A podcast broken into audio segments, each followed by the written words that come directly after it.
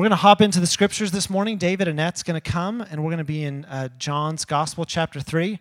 As David comes to read, would you please stand in honor of God's word and the words of Jesus?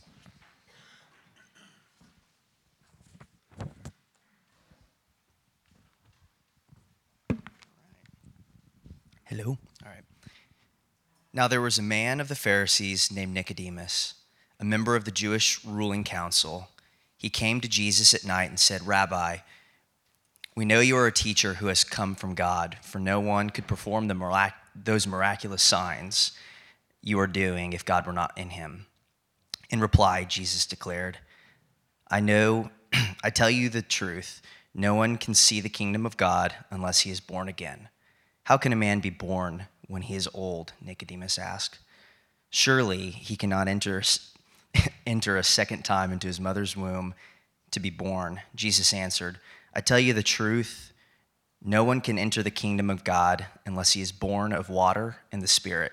Flesh give, gives birth to flesh, but the Spirit gives birth to the Spirit.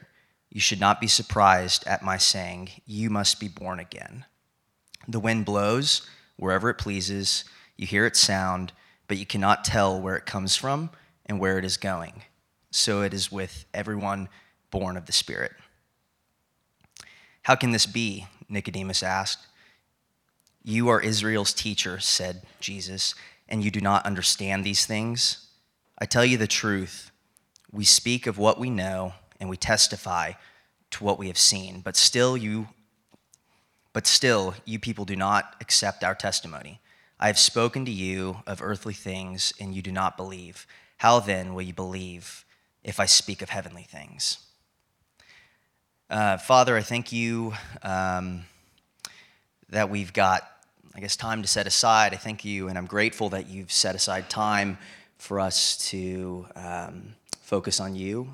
Um, we're busy, God, and, and there's a lot of noise. And, and Father, I just, I, I, I I thank you that you recognized that before we did, and, and you've already set the time aside. God, I just pray that the um, words that uh, John speaks to us, I, I pray that they will be um, nourishing to us, and I pray that they will be, um, I don't know, life giving. So, in your name I pray. Amen. Amen. Thanks, David. You can be seated. Well, for the last five weeks, we've been talking about needing uh, to make a hard reset on our spiritual operating system. And uh, the idea of needing a reset, uh, I, you know, I've heard from a lot of people is, yeah, I relate to that. I need that. I want a reset. And I've talked about it primarily in terms of like a spiritual sluggishness or depression or frustration with the church. And that's all true. And I think that resonates highly uh, with a lot of us. But the news this week out of Florida and the news on any given day of the week, honestly, uh, demonstrate that there's a need for a, a more deep reset. That not only are, is our collective operating system as human beings sluggish, it's that it's been infected with a virus, a self destructive virus that's causing us to behave in ways that, that don't lead to life and, in fact, uh, pervert and, and, and mess up God's good world. And it's just heartbreaking, you know, what we've seen. And to think about the fact that a person woke up in the morning on Ash Wednesday, on Valentine's Day, with, with those decisions in their heart is just heartbreaking. And it makes you ask the question what is wrong with us? What on earth is wrong with us?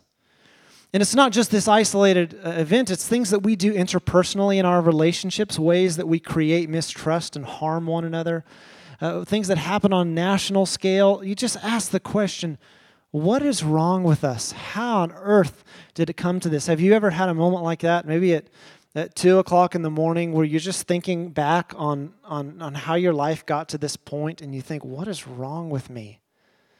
And there's a virus, uh, there's, there's a problem. As Christians, we believe in the future renewal of all things. Go to the end of the Bible in Revelation 21 and 22, and Jesus is going to return to fix all things and wipe every tear from our eyes. There will be no more weeping or mourning, for the old orders passed away, and we hold on to that hope, the hope of resurrection, the recreation of the heavens and the earth. But the gospel is also good news now.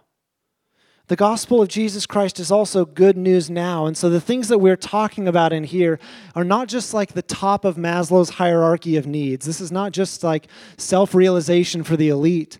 This is li- these are life or death conversations. These are conversations uh, that are about destruction or about new creation what we believe about Jesus and how that shapes and reorders our lives is the most important conversation that we can have. It's the most important thing about you. And our response to that idea, like the most important thing? it says something about uh, the worldview that we've developed and the perspective that we have. What you believe about Jesus and how that reorders or fails to reorder your life says everything about where we are. Um, Bob Skaggs, are you here? Okay, my father-in-law, Bob Skaggs. Uh, when a couple of years ago, when Rogue One, the Star Wars movie, came out, uh, I went to see Rogue One uh, with Bob and with my brother-in-law Jay, and I was really excited because you know when I was a kid, I had the original VHS trilogy, and uh, and I was really excited. You know, this is Rogue One's like the prequel to the original, the first Star Wars movie, New Hope, and so I go in with ton of anticipation. Jay, my brother-in-law, is really excited.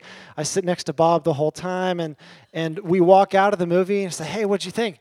He says, "It was great. What was that about?" Bob had not seen any of the other Star Wars movies. Bob doesn't know the plot. He's like, yeah, it's good, but I have no clue what was going on. Could you start from the beginning and like explain the whole thing? Um, in this passage that, that David just read, Nicodemus is a guy, kind of like Bob in this situation, who's like, yeah, I, yeah, I like it, but what was that about? What are you talking about again?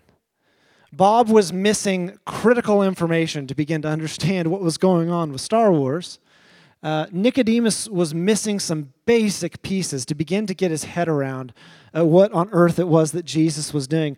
And the thing is, you think Nicodemus would be a guy who gets it.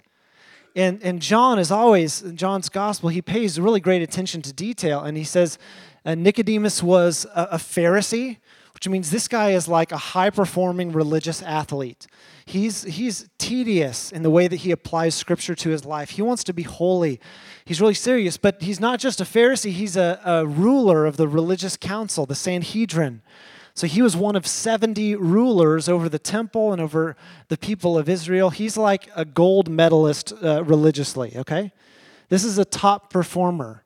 You think this is a guy who gets it. This is a guy who other people would look at and they would say, like on spiritual issues, he is an expert. This is how people would have seen Nicodemus. But in spite of this like cosmetic piety that Nicodemus has, there's also this dark side to him. And when does it say, look at your Bible if you happen to have it, when does it say he came to Jesus? Try again. Yeah, he came to him at night. And if you read John's gospel or if you read John's letters at the end of the New Testament, night and darkness, it, it means separation from God. Nicodemus is a guy who, on the surface, has his religious life together, but, but within, he's separated from God. He's a spiritual fraud. And uh, at different points, people have asked me, What's my greatest fear in launching Cornerstone? And that's it. My greatest fear is that there would be a lack of congruency between the person who stands in front of you on a Sunday morning and the person my family sees on a Wednesday night uh, to be a spiritual fraud. And maybe some of you in this room, other people look to you as like being spiritually mature, but on the inside, you feel like a fraud. And maybe that's you. Maybe you would identify with Nicodemus here. Spiritually speaking, Nicodemus is like me without contacts in. He is blind as a bat, he can't see a thing. And so he comes to Jesus and he starts this conversation. He, he likes to think he's got Jesus in a box. And he said, Well, we know that you're from God because clearly no one could do the things you're doing unless God sent him. And Jesus knows the heart of a person. And he cuts straight to the heart of Nicodemus, said, Yeah, I'll tell you what no one can do. No one has a clue what's going on with me unless, unless they've been born again. Nicodemus, you don't have a clue what's going on with me. You don't have the categories to understand what's going on with me unless you've been born again. He used that no one phrase and turned it on its head. No one can see the kingdom of God, can see what's going on with me. And it makes sense of other things that are in the New Testament. Paul uh, in, in 1 Corinthians was talking about how the message of the cross was received in popular culture. He said, The cross is foolishness to those who don't believe, to those who are perishing.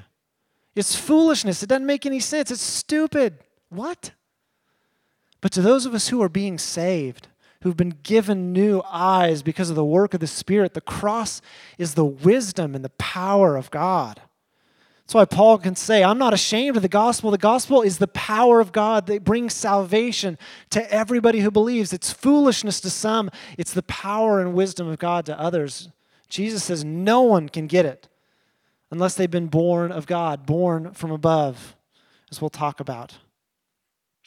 This phrase "born again" is uh, is familiar. You've heard it before. I remember one of the first times I heard the phrase "born again" uh, outside of the church was I was listening to this Ben Folds record, this live record he had, and he was telling the story of this song called "Not the Same."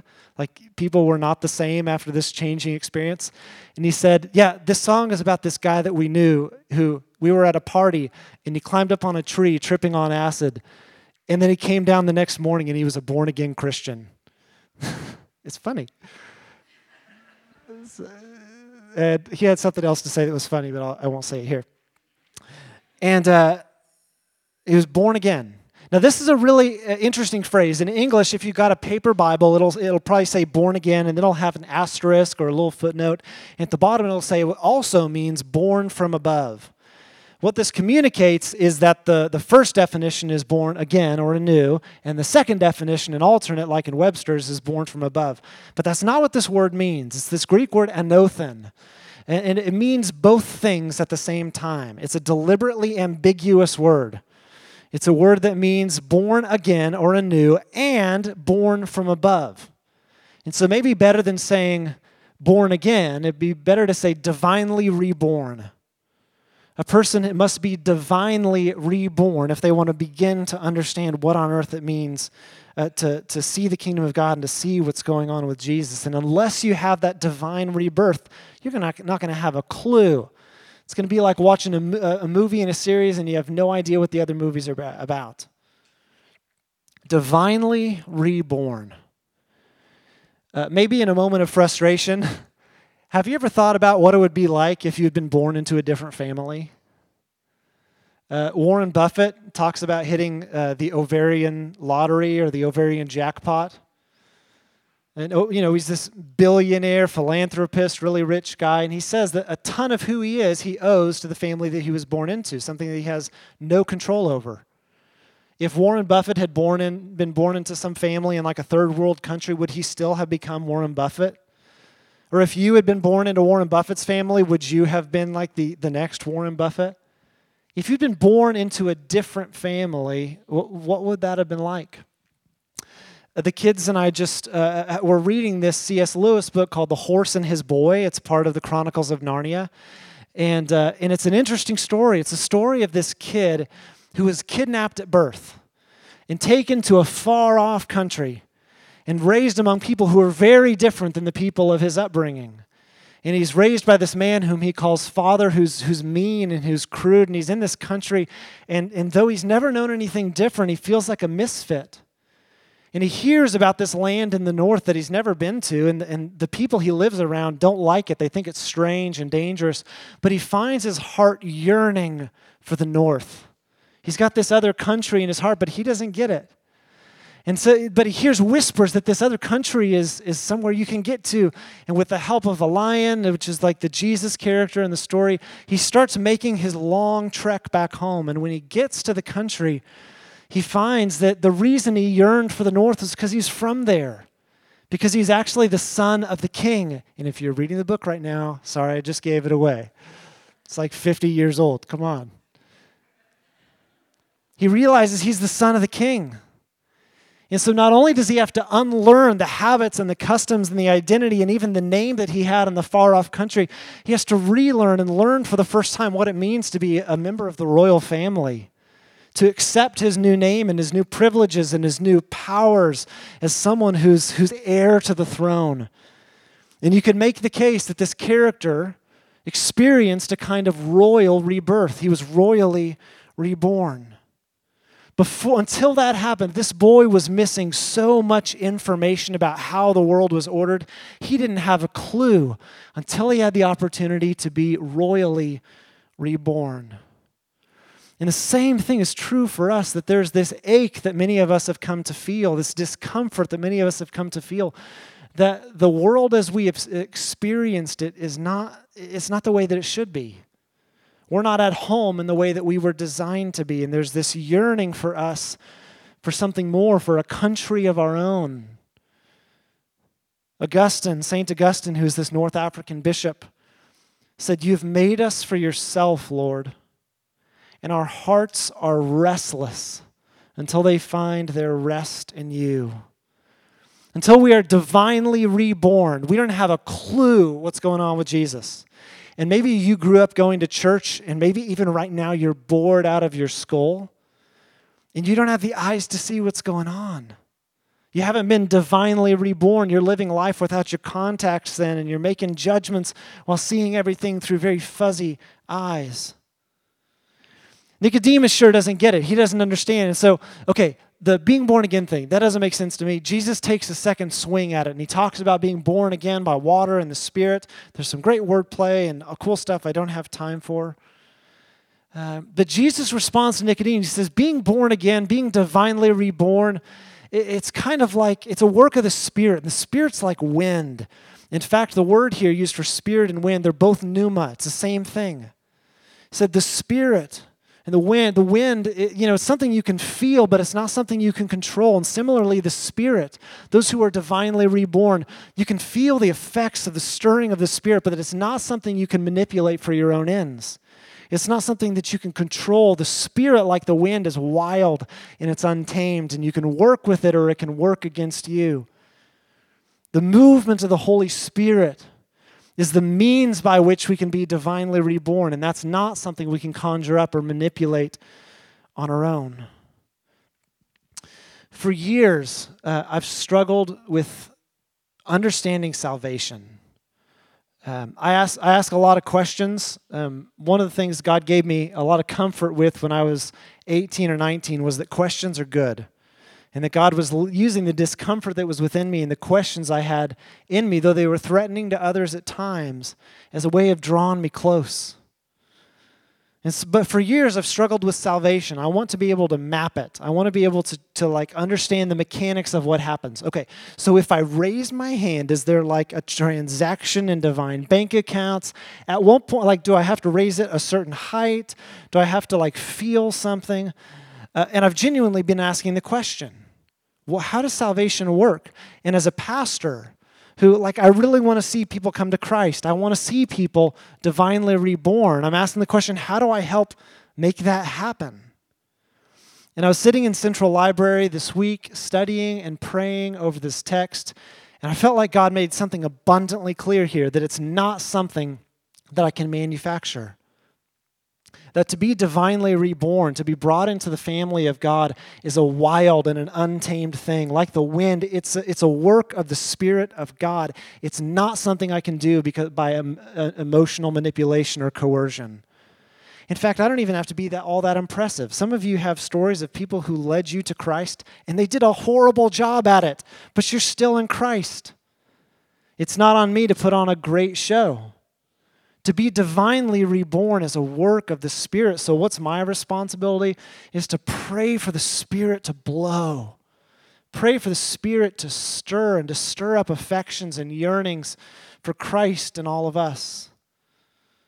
Anothen, to be divinely reborn, is this thing, this mystery that's beyond human knowledge or control. But I can tell you it's inextricably linked to the work of the Holy Spirit pointing our attention toward Jesus. And I can't tell you how it works, but I can tell you that I believe it does work. And I can tell you that I believe that wind is blowing.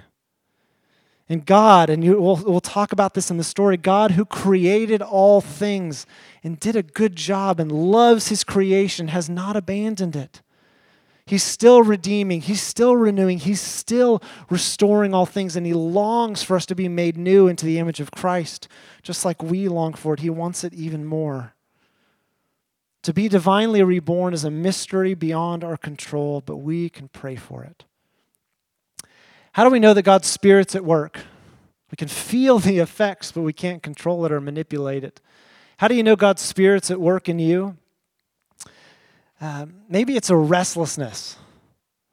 Maybe it's just this deep sense of yearning. Maybe it was a desire to go to church.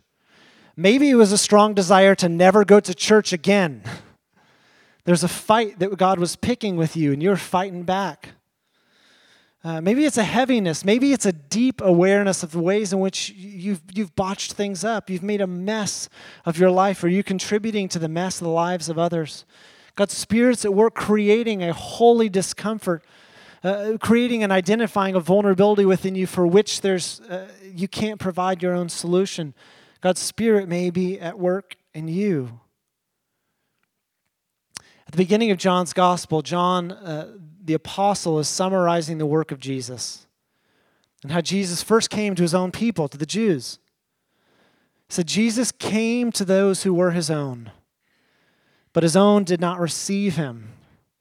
But to all who would receive him, who believed in his name, he gave the right to be born into the family of God, to be divinely reborn. He came to that which was his own, but his own did not receive him. To those who did receive him, who believed in his name, he gave the right to become children of God, to be divinely reborn, to be invited into the royal family of God and given a new name and a new history and a new power, a new privilege and responsibility, and a new family. If you'd receive him, if you'd receive him. And so, as we're working our way through John's gospel, the natural question for us to ask this morning is Have you received him? Or will you receive him? I was thinking there's so many Christmas carols that, that, that pick up on the incarnation and these themes. Uh, Let earth receive her king. Oh my gosh. Uh, born to raise the sons of earth, born to give the second birth. That's what Jesus has come to do. To all who would receive him, who would believe in his name, he gave the right to become children of God. And I want to create space for us this morning to reflect on whether we're God's kids, whether we're, whether we're in his family. So I'd invite you uh, to, to close your eyes. As I've thought about salvation, it's not magic. It's not that when you reach your hand in the air, you're pressing the, like the green light to make salvation work. That's not it. We also see in John's gospel that Jesus respects our dignity. When he asked the disciples, What do you want? he waited for their answer. Jesus said in, in Revelation chapter 3, Here I am. I stand at the door and I knock. If anyone will come and open the door, I'll come in and eat with them and they with me. And so I'd ask if there is anyone here, you've never, and I'm using the biblical word here, you've never received Jesus, and you want to, would you raise your hand? If God's Spirit is at work in you, and you want to receive Jesus as your King, if you want to be divinely reborn, if you just say by raising your hand, I want to be divinely reborn, would you do that this morning? It happens in our own families that we, we raise a child and that child strays from the family. And there can be a kind of rebirth when there's a reconnection in adulthood. And maybe you're here this morning and there was a time when you accepted Jesus, but you have you've drifted away or perhaps you have sprinted away. And today you would just say, I want to come home to the family of God. I want to come home to the family of God. If that's you, would you make that your intention by just raising your hand? I want to come home to the family of God, if that's you. Here I am. I stand at the door and knock. If anyone hears my voice and opens the door, I'll come in and eat with them. Lord Jesus, we say as a church, we want you to be our king. We want you to be our king. We need and we hunger to see renewal and restoration and healing. And as we've just seen, that's not something we can manufacture. We pray for the, the wind of your spirit to blow and to stir hearts for Jesus Christ. Make us deeply and keenly aware of all the ways in which we need him. Remember, the, the psalmist says, Who can discern their own sin? Who has a clue how deeply they need the healing that Jesus provides? So, Lord Jesus, we ask that you would come, that you'd make us aware of how deeply we need you. Say everything that we need is in you. Come and eat with us as we gather around the table. You said if we open the door, you'll come and eat with us. And so, Jesus, as we gather, would you do just that in Christ's name? Amen.